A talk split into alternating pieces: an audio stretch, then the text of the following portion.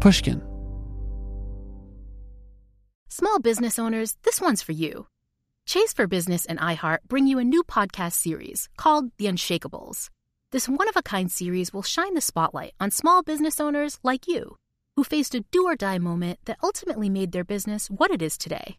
Learn more at chase.com slash business slash podcast. Chase, make more of what's yours. Chase mobile app is available for select mobile devices. Message and data rates may apply. JP Morgan Chase Bank, NA member FDIC. Copyright 2024, JP Morgan Chase & Co. The most innovative companies are going further with T-Mobile for Business. The PGA of America is helping lower scores and elevate fan experiences with AI coaching tools and 5G connected cameras. AAA is getting more drivers back on the road fast with location telematics. And the Las Vegas Grand Prix is powering race day operations with 5G connectivity, giving fans an experience at the speed they deserve. This is accelerating innovation with T-Mobile for Business. Take your business further at tmobile.com/now. Whether it's her first Mother's Day or her 40th, she deserves more. Shop tons of stunning on-trend jewelry for every budget at Diamonds Direct. Diamond fashion jewelry, beautiful birthstones, everyday pearls starting at just $200. Commemorate the real loves of her life with a gorgeous pendant featuring the birthstone of the one who made her mom. This Mother's Day, Diamonds Direct has everything you need to say thank you. Diamonds Direct, your love, our passion. Online at diamondsdirect.com.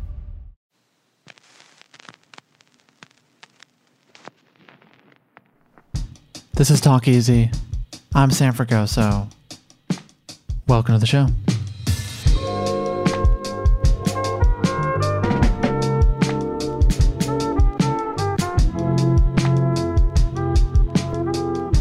Thank you for joining us in the middle of the week. As you know, we don't typically do these, but given the urgency of this conversation, I wanted to share this with you all today. Our guest is Dr. Ashish Jha. He's the Dean of the School of Public Health at Brown University. You have likely also seen Jha on your television screens as a regular contributor to MSNBC, CNN, PBS NewsHour, and Good Morning America. And if you are a listener of this show, you have heard him here in the past. In this most recent talk, I caught up with Jha to discuss the rollout of the vaccines, the potential of dangerous variants, best mask practices, the Biden Harris administration, and a whole lot more. It is always a pleasure to sit with an expert as level headed and decent as Dr. Jha, and I'm grateful for his time and for his service. I hope this talk is as useful for you as it was for me. Thanks for being here, and I hope you're staying safe.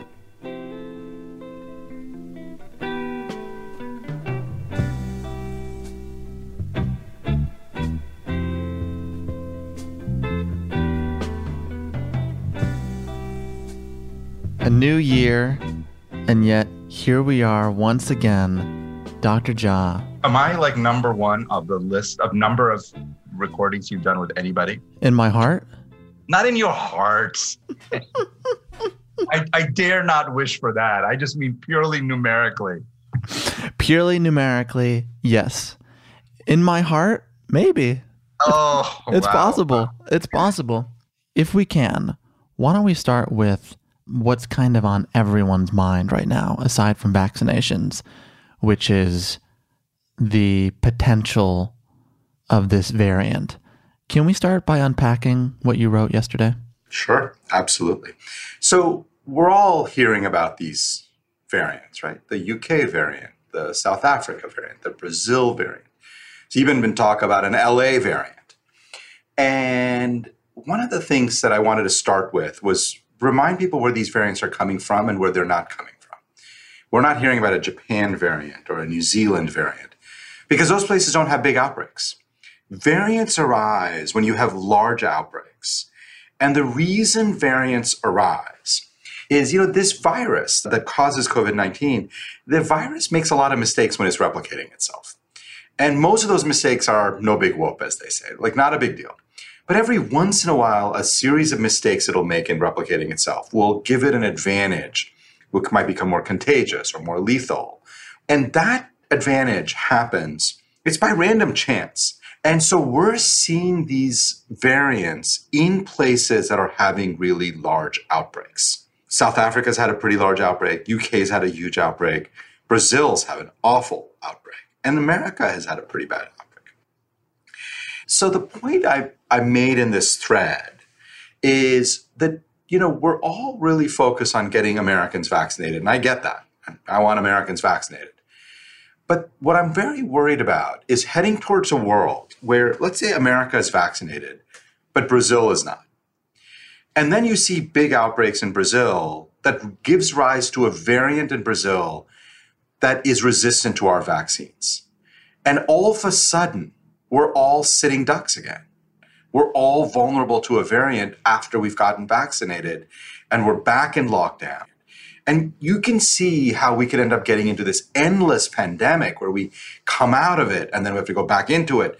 And the way out of this whole madness is to get the entire global pandemic under control because it is a global pandemic. And as long as there are large outbreaks happening anywhere, it's putting all of us at risk of having a variant that could end up undermining any solution we have. So we need a global strategy. And, and this is one of the crazy things about the isolationist policies of the last administration. This idea of America first, we're not on a different planet. Like we live on the same planet as everybody else. And if we don't get the planet under control, we're not going to be able to keep Americans safe. We got to do this. How can anyone, given what you've kind of laid out, make the case for either of those strategies to be isolationist or to say, look, if we continue abiding, there will be herd immunity. Where is the science for that? Yeah, there is no science behind the herd immunity argument. I mean, it has always been very, very, I think, ideological and has never been a serious argument. The small, small number of scientists who have signed on to that I think have never had any answer to the questions that the scientific community has raised. You know, I'm always reminded, like when when the HIV outbreak began in the 80s, there were scientists who were like, "Oh no, HIV doesn't cause AIDS; it's something else." Like there, there was, oh, you can always find a few stragglers who will hitch their kind of star to some crazy theory. That's what this herd immunity thing is, and it's not a serious a theory that any scientist I know who I respect actually believes is doable and is a good idea.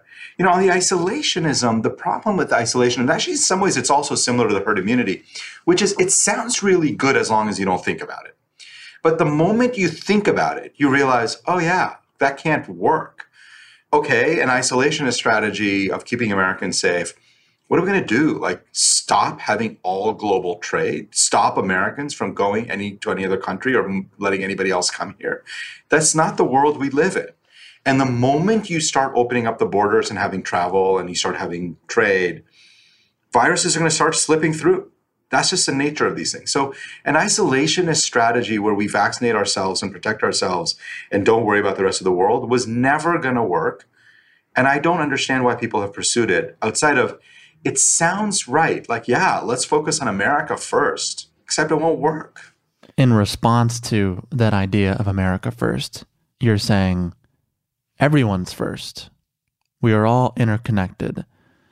And yet, my mind can't help but think of the large swaths of people that are disinterested in facts, resistant to policy and science, actively against the vaccine.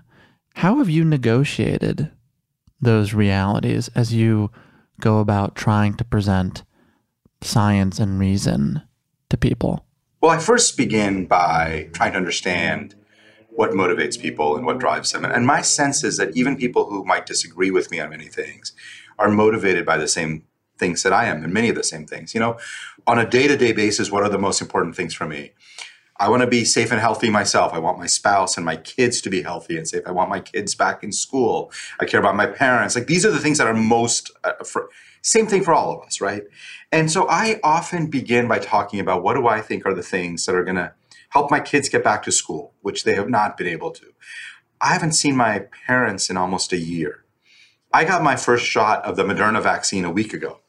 And I talk about that. And I say, look, I can tell you that it's safe and effective, but it's not just saying it. I'm I'm getting it. So I think a lot of this is by trying to personalize it and explain to people that these are not general ideas that I have for what other people should do. These are ideas that I have that I think keep my family safe and I am sharing it with people because I think that's my best estimate of how to do this. The other part of this is, you know, there are a lot of people in public health who hear the skeptics and get frustrated and call them anti-sciencers or people who are not willing to listen to facts. I'm trying to understand the underlying emotions that people are feeling and trying to understand what is driving it and seeing if I can help address that. Because even most people who are against vaccines, they want to protect themselves and their families. It's not like they don't care about themselves or their families. They're trying to get it right. And I think we've got to, our job is to engage people and to talk to them. Although it hasn't been one year, you have to admit it has felt like decades at this point. It's felt like forever. As someone who has to engage in this work, how is it wearing on you? Two or three things, I guess, come to mind when you ask me that. One is I am deeply optimistic about the future, and that keeps me going. I can see the finish line. You know, I I'm not a runner. My my wife and my kids all are, and so we do these family runs, 5Ks, 10Ks. I'm always last. And there are always periods of time during the run where I just feel like I can't go on, my chest is burning, I'm going to die. But when I can see the finish line, I can finish. And I feel like I can see the finish line. And that is really, really helpful because last summer in early fall, I thought the finish line was going to be coming, but I couldn't quite see it in the same way. I feel like I can now see it. That helps a lot. The second thing that helps a lot is a reminder of how much more privilege I have than so many other people, right? Like, I've been able to keep a job. I get paid reasonably well. My family's I haven't lost her home. There are these like horrible things. I haven't thankfully lost a close family member. There are these horrible things people have gone through that I have not, and I feel very, very lucky. So I feel like I have less reasons to complain. And maybe this the last part is what's the alternative? I mean, the alternative is we've we have gone through hell as a country, as a as a people, and I just feel like the idea that like at this moment I would just sort of quit and say I can't do this anymore. Just I don't know. It feels weird. Doesn't mean it's easy. I mean, there are definitely mornings when my alarm goes off where I'm like, I can't do another day of this. But then, what do you do? Like, you drag yourself out of bed, you get in the shower, and you're like, all right, let's get to it. You put on your suit and tie. Exactly. so, since we do have to keep going, why don't we unpack the state of the virus? On February 1st, at least 2,000 people died from COVID, and at least 139,830 new cases were reported in the US. Over the past week, there has been an average of 146,486 cases per day, a decrease of 29% from the average two weeks earlier. As of Tuesday afternoon, more than 26 million people have been infected with the virus, according to the New York Times database.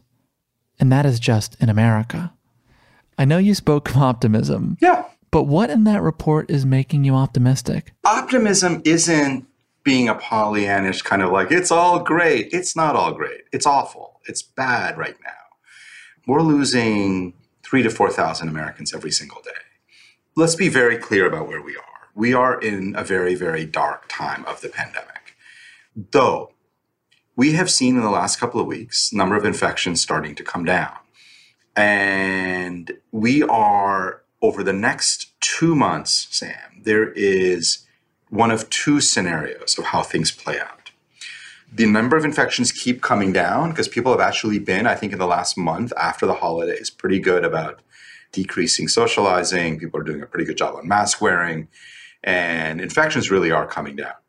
Over the next two months, we keep doing that. Infections come down a lot more. We get a lot of people vaccinated. And April, you can feel that we have turned a corner And May feels good. And June, you're like, whoa, I can see a new normal and this is feeling all right. And the summer is like a different summer. I mean, in the sense that a summer of 2021 should feel more like the summer of 2019 than the summer of 2020. Is that possible? I think that's entirely possible what I laid out. There is an alternative scenario, the more negative one, and I'll lay it out and I'll tell you why I think we can beat that. That scenario, we don't move super fast on vaccines.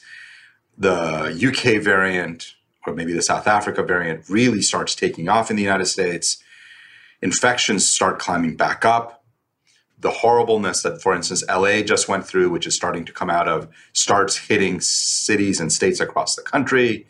And we get to March, April, in horrible, horrible shape with feeling like this. That is a possible scenario as well. So, what is it going to take to do scenario one?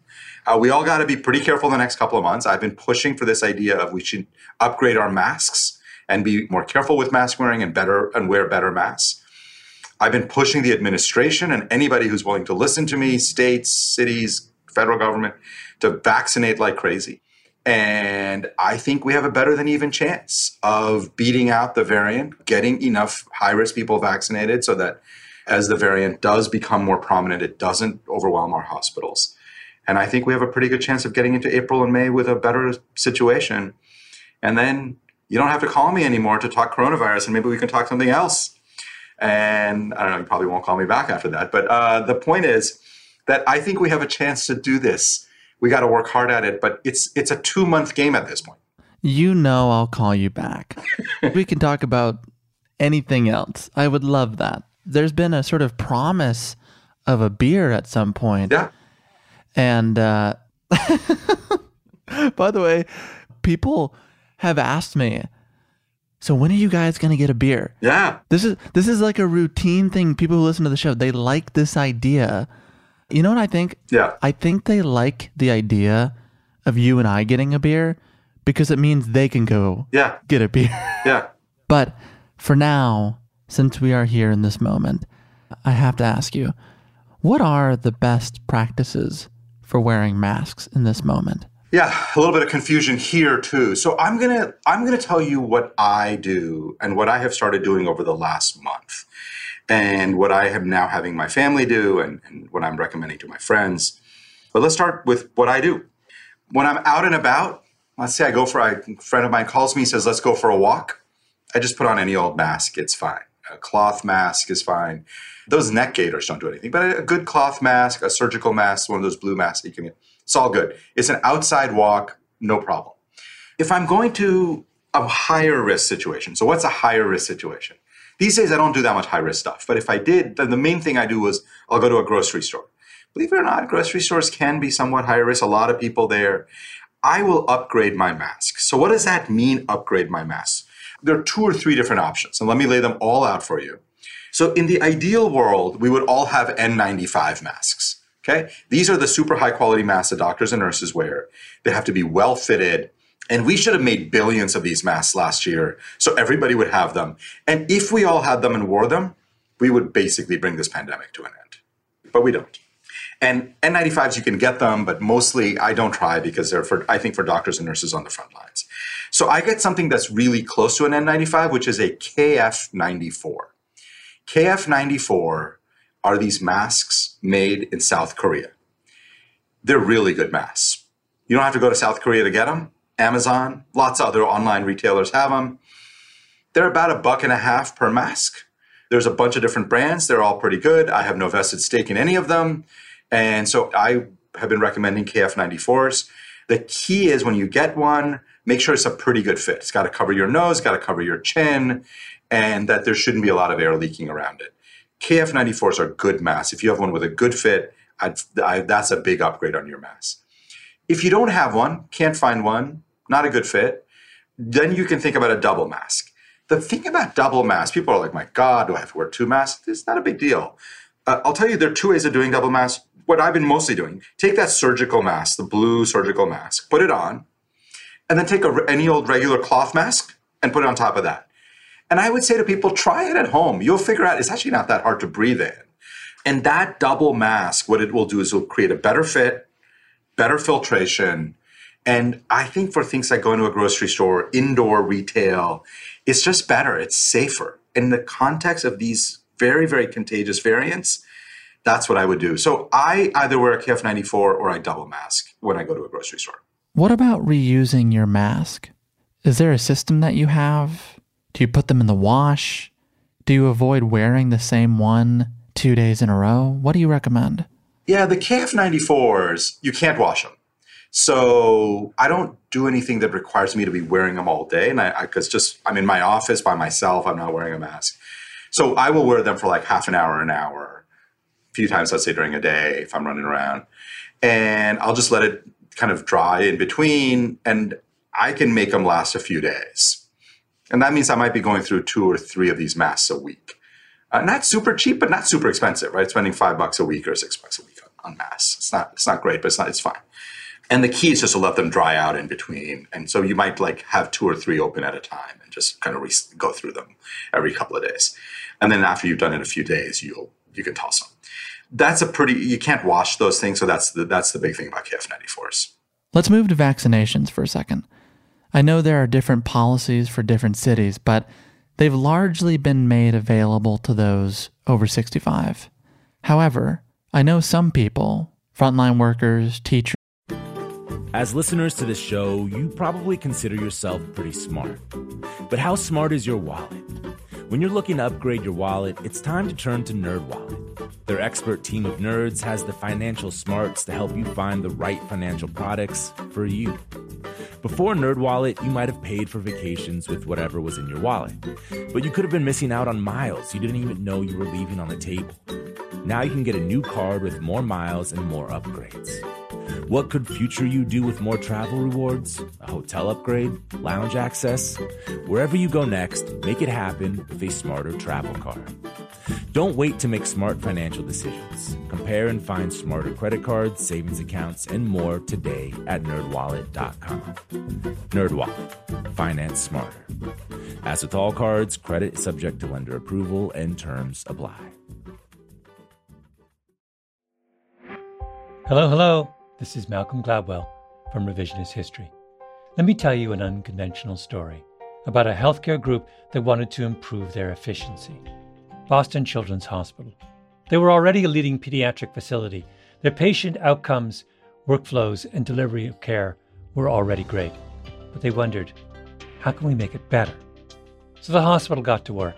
Their idea was to build what they called clinical mobility meaning a system which would allow their staff to access information and interact with patients on mobile devices anywhere in the hospital.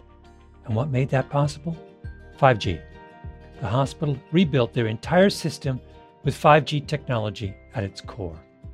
That infrastructure now supports thousands of phones and tablets so practitioners can communicate with patients on a whole new level. Boston Children's also made sure the system could flex and scale to handle medical advancements like robotic surgery and virtual reality for training and research.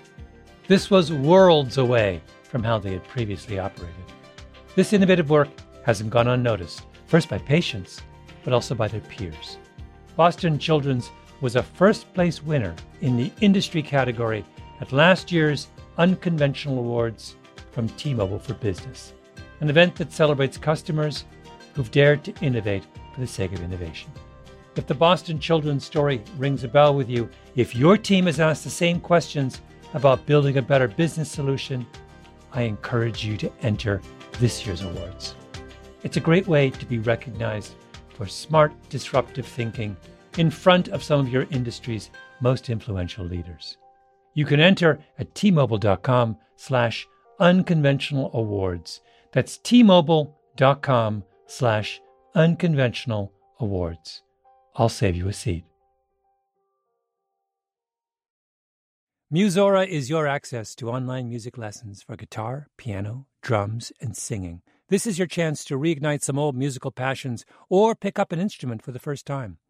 Connect with more than 100 of the world's best teachers and musicians. You'll get seven days totally free to try it out. And then it's just $30 a month, less than a single private lesson. I mean, why do we do Broken Record? Not just because we love hearing from great musicians. We do it because we think that there is something beautiful about the appreciation of music. Don't you think we need more of that in our lives these days? That's the mission of Musora to inspire, educate, and connect musicians. Enjoy unlimited personal support, weekly live streams, student lesson plans. It's like having a personal music teacher, only much, much better. Just go to Musora.com, M U S O R A.com, to start a new musical journey today. Etc., that have had a difficult time procuring their vaccine. What are your observations about the rollout thus far? Slowly getting better is probably the way to describe it. The rollout was super, super slow over December and January, really unfortunately so. And I've been spending a lot of time talking to state officials. And I will tell you that the thing that's killing the rollout, that's making the rollout go so slow in some states, is complexity. A lot of states put a lot of time and effort into trying to create a really elegant rollout plan. You know, who goes first, who goes second, who goes third, how do you know? A lot of them are really well thought through and really hard to implement. And states are struggling. Whereas states that have taken a super simple approach are doing generally much better on getting vaccines out. And so I have come to conclude that simplicity is king at this point, that we got to just make this super simple. And if you begin by saying that we know that the people who get sick, the people who really get into trouble, anybody can get sick, but the people who really get into trouble are older people. And the Biden team has basically come out on this too, says everybody over 65 should be our first group. Just start getting people over 65 vaccinated. So then people worry about issues of equity and how will we make sure that the communities that have been hit the hardest end up getting vaccinated. And I have argued that achieve equity through implementation, meaning set up vaccine sites in communities of color, set up vaccine sites in places where people who are at high risk will get vaccinated and their lives will be easier. You know, we've screwed up equity on this pandemic so much. And part of it is like, I remember testing.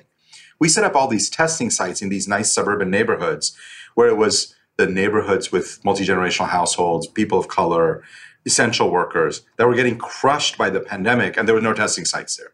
Let's not do that. Let's do the opposite of that. Let's actually target vaccinations in places where there are a lot of high risk people. But keep it super simple has been the has been the thing. And that'll help us move vaccines faster. And then in terms of new vaccines, so right now we have Pfizer and Moderna, which are both fabulous vaccines. Today we heard data about Johnson and Johnson look, we've got a press release. We need a lot more information. Headline number was, you know, 66% effective, not as uh, high as Moderna and Pfizer. But if you dig underneath the headline number, the news is really good. Basically, what they found was that after 28 days, nobody who got a vaccine, or almost nobody who got a vaccine, got really sick. They didn't get hospitalized. No one died. So it Johnson and Johnson may not prevent infections at quite the same rate, but it's going to prevent you from getting super sick and dying. That sounds really good. So I think Johnson and Johnson will end up being a really important addition to our toolbox. Novavax is another vaccine where I expect to see more data in the next few weeks and an authorization by mid to late February if things go well. I think that's going to be good news. This is one of the reasons why I think the next couple of months are going to be hard. But by the time we get into April, May, June, we're going to have more vaccines than people. And what do you make of, again, the Times reporting that this variant may blunt the effectiveness of COVID vaccines made by Pfizer, Moderna, and Novavax? Does that concern you? This is this is I, I'd be lying to you if I said I wasn't a little bit concerned about this. My best reading of the literature is that the vaccines are still going to work against the South Africa variant, but it won't work as well. Maybe more people will get infected. The thing I'm looking for, and I just don't have the data right now, Sam, is if you're vaccinated with Moderna and Pfizer, or Novavax or Johnson & Johnson, and you get infected or you get exposed to the South Africa variant, are you going to be more likely to infect, get infected? Maybe. Are you more likely to get sick and die? I think the answer is no. I think the answer is it'll still protect you from getting super sick and dying. We don't know for sure. My sense is we'll know more in the next few weeks. You know, on a larger scale, what have you and your frontline colleagues made of this transition from the Trump Pence administration to the Biden Harris administration? It's been remarkable. And, and I want to take a minute to actually explain it. There has been a set of rules of the road of the federal government. And the rules of the road were always if you had a Republican president, then they tended to put in people who were conservative, but good at what they did. So smart, reasonable people who were conservative. And if you had a Democratic president, you tended to put in smart, good people who were liberals. And competence at the highest levels in these key positions, we always had really competent people. And, you know, and I could disagree philosophically, right? I remember there were times during the Bush administration on policy stuff where the person running, you know, whatever policy was really smart and effective, but I disagreed on their worldview and I thought we should do it something different. And then that came up in the Obama administration. There were there were times when they would put in policies, and I'd say, I get why you're doing that, but I don't agree. And here's my thinking. The Trump administration, especially in the last two years, was unlike anything I've experienced in my life. Because without being too harsh, most of the people running the response, they were not A players. They were not competent. They just got basic stuff wrong. And so it wasn't even like I disagreed with their strategy. It was like dealing with a bunch of amateurs who didn't understand the basics. So like there's almost no basis for disagreement because like you know if you and I are going to disagree on something, well, we first got to get on the like same page on facts. But you know, like if, if you're walking around saying the sky is green, I'm like, I don't know, like I don't know how to debate that with you. Like we gotta so it's been weird and wonderful to have like watch who the Biden team has put in. I'm like, oh my God, all these people know what they're doing. Like they're actually competent in their job. And I can have minor disagreements here or there, but that's a different thing than to have the people running these major agencies who are, again, without being too harsh, pretty clueless. That's where we were before. I have to say, it's thrilling, it's great. I find, okay, now I can have an intellectual disagreement with them. Now I can debate them on policy. I'm not afraid of like being critical of the Biden team. I'm not afraid of, I'm not a deeply partisan person. If I think they're doing something wrong, I'll say it. But it's going to come from a totally different place because I know on the other side is somebody who's smart, competent, caring, and they may get something wrong, and I'll I'll be happy to point that out. I'm certain at some point in the last two weeks you have thought about what this would have looked like if, let's say, Hillary Clinton would have won the presidency? I've said multiple times that if it had been a Romney administration, a McCain administration, a Bush administration uh, managing this pandemic, it would have looked totally different. And it would have looked much, much, much better. Because wherever your politics are, most people in America believe that in a crisis, you need the government to play an effective role. But the problem here was Donald Trump was particularly ill suited for a complex problem like this. And he had surrounded himself with people who weren't willing to push back and say, these policies are going to kill hundreds of thousands of Americans. And so they went along to go along, I guess. I firmly believe this is not a Democratic or Republican thing. I firmly believe that we happened as a country to have a leader at this very difficult time who did not know how to manage this, could not wrap his brain around this, and couldn't muster the powers of the federal government. Let's imagine it had been a Mitt Romney or that had won the 2016 presidency. I think the pandemic would have been under largely under good control. There'd be some issues, but we probably would have lost way less than half of the people we did. And I don't think we'd be shut down in many ways that we are in many places. Life would have felt very, very different. I think all the kids would be back in school. Just would have been different. I don't spend too much time on it because I just get angry and frustrated.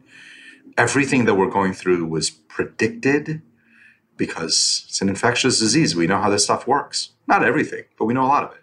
But um, it is nice to have a president and a leadership team around him who actually gets the basics. At the beginning of this conversation, you mentioned that you hadn't seen your parents in about a year. I think the larger philosophical question and quandary we're all grappling with right now is that the thing we've lost is something that cannot be returned to normal, it cannot be retrieved, and that is time. When you're going out and doing the work you're doing, I wondered if that existential question about time lost is that part of what keeps you moving forward? Yeah. I just want this all to be over. I just want this to be over. I want to see my family. I want to see my parents. I want to see some friends I haven't seen. I want to give people hugs. People who want hugs. I'm not. I'm not. I'm not an excessive hugger, but but, but I have a group of people. That I haven't done that in a year, and I'm tired of it. I'm tired of not doing it. And as I said, I can see the finish line, and I'm exhausted just the way everybody else is exhausted. And I feel like I want to run faster because I want to just get to the finish line. Because we're not we're not going to get this time back, and the more quickly we can get to the finish line, the more quickly we can bring this to an end and start doing the things that we we care about so much. What does that finish line look like to you? So I'll tell you what it does not look like. It's not life in 2019.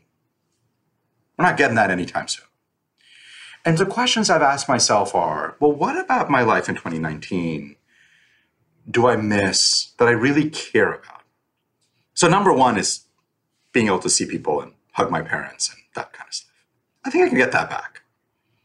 They got to get vaccinated. I got to finish my vaccine thing over the summer. And I think even before then. Being able to see friends, being able to spend time with people. There are certain things I really enjoyed. You know, uh, last few years, my wife and I and our kids, we would go down to New York, spend a weekend, and try to go to a, a show. I don't know when shows are going to be so easy to do in the in the future. I think maybe by fall or winter, but it's going to be hard, right? Because you're packing a lot of people into an indoor space. That's going to be harder. So there's still things that like we're going to have a hard time doing. What do we do with friends who don't want to get vaccinated? Like I would be very comfortable by late spring having a bunch of friends over for dinner at my house if they've all been vaccinated. But what do I do with a friend that I love who says I'm not getting a vaccine? I'm going to struggle with like inviting them. So a lot of things like that are not going to be normal. But I'm not looking for normal. I'm looking for things I really value being able to be done again because I miss them so much. When you express these kind of hopes and aspirations and you make these predictions amongst your colleagues, do they agree with you? They do think I'm being a little optimistic. And then I say, Do you think I'm wrong? And they say, No, you're probably right. But we don't want to give people false hope. And I'm like, You know what? I'm not worried about false hope. I'd be worried about it if I didn't think these things were going to happen and I was just making it up. That would be wrong. And I'm not saying there's a 110% chance it's definitely going to happen and you can bank on it. But I'm saying this is my best guess and I've thought a lot about it and I feel pretty confident. And I actually think people need hope right now. I don't think saying to them, we're not 100% sure, it could be for years. It's not going to be for years. Let's just be honest. So I think people think I'm too willing to say what I think. And I feel like it's the only way I know how to get through this. Well, I thank you for your researched, disciplined hope, at least for now. God bless you for doing all that you have done and for coming on this show. I guess a 90th time. you know, I always love talking to you, and I love these conversations because uh, they make me think, they make me reflect and do my job better. And also, I just really enjoy them. So, thank you for all of that. And I meant it when I said we will have a beer, and I do believe it'll be this summer.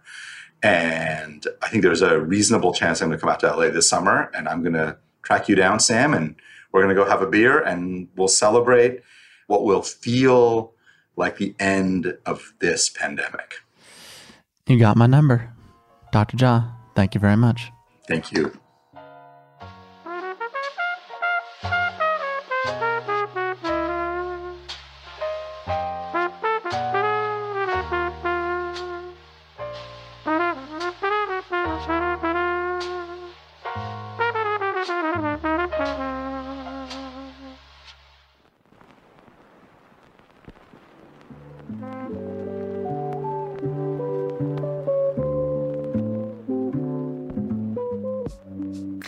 That's our show. Special thanks this week to the team at Brown University. I'd also like to thank the inimitable Dr. Ashish Jha. To learn more about him and his work, be sure to visit our site at www.talkeasypod.com.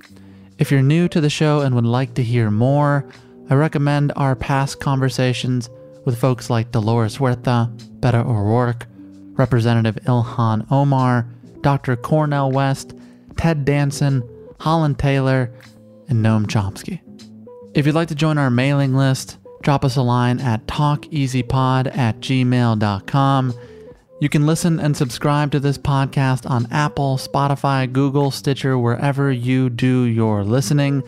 If you do happen to listen on Apple, the best thing you could do for us, aside from sharing the show with a friend, is to give us a review on iTunes. It's easy, it takes five seconds, and it is the best way for new listeners to find this show. You can also follow us on Twitter, Facebook, and Instagram at TalkEasyPod. And as always, this show is made possible each week by our incredible team.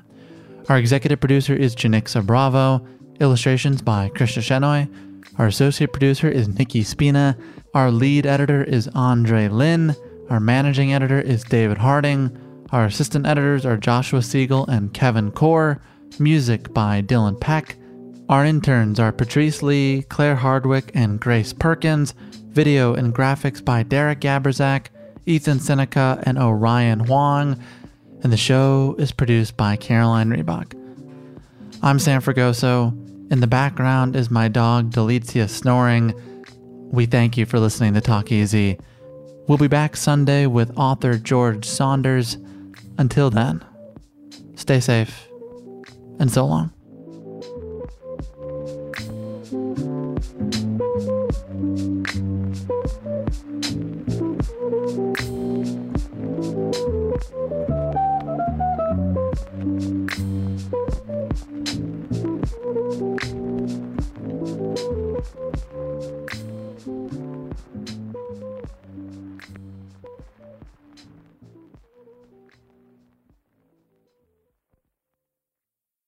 The tradition of breaking tradition continues with the return of the unconventional awards from T Mobile for Business at Mobile World Congress. This is an event that celebrates innovators whose bold actions took their industries to new places. If that sounds like you and you're a T Mobile for Business customer, enter today. If you win, you'll be publicly honored amongst some of the most influential leaders in industry, and me, I'll be there too. Enter now at tmobile.com slash unconventional awards. See you there. Live Nation presents Concert Week. Now through May 14th, get $25 tickets to over 5,000 shows. That's up to 75% off a summer full of your favorite artists like 21 Savage, Alanis Morissette, Cage the Elephant, Celeste Barber, Dierks Bentley, Fade, Hootie and the Blowfish, Janet Jackson, Kidz Bop Kids, Meghan Trainor, Peso Pluma, Sarah McLachlan. Get tickets to more than 5,000 summer shows for just $25.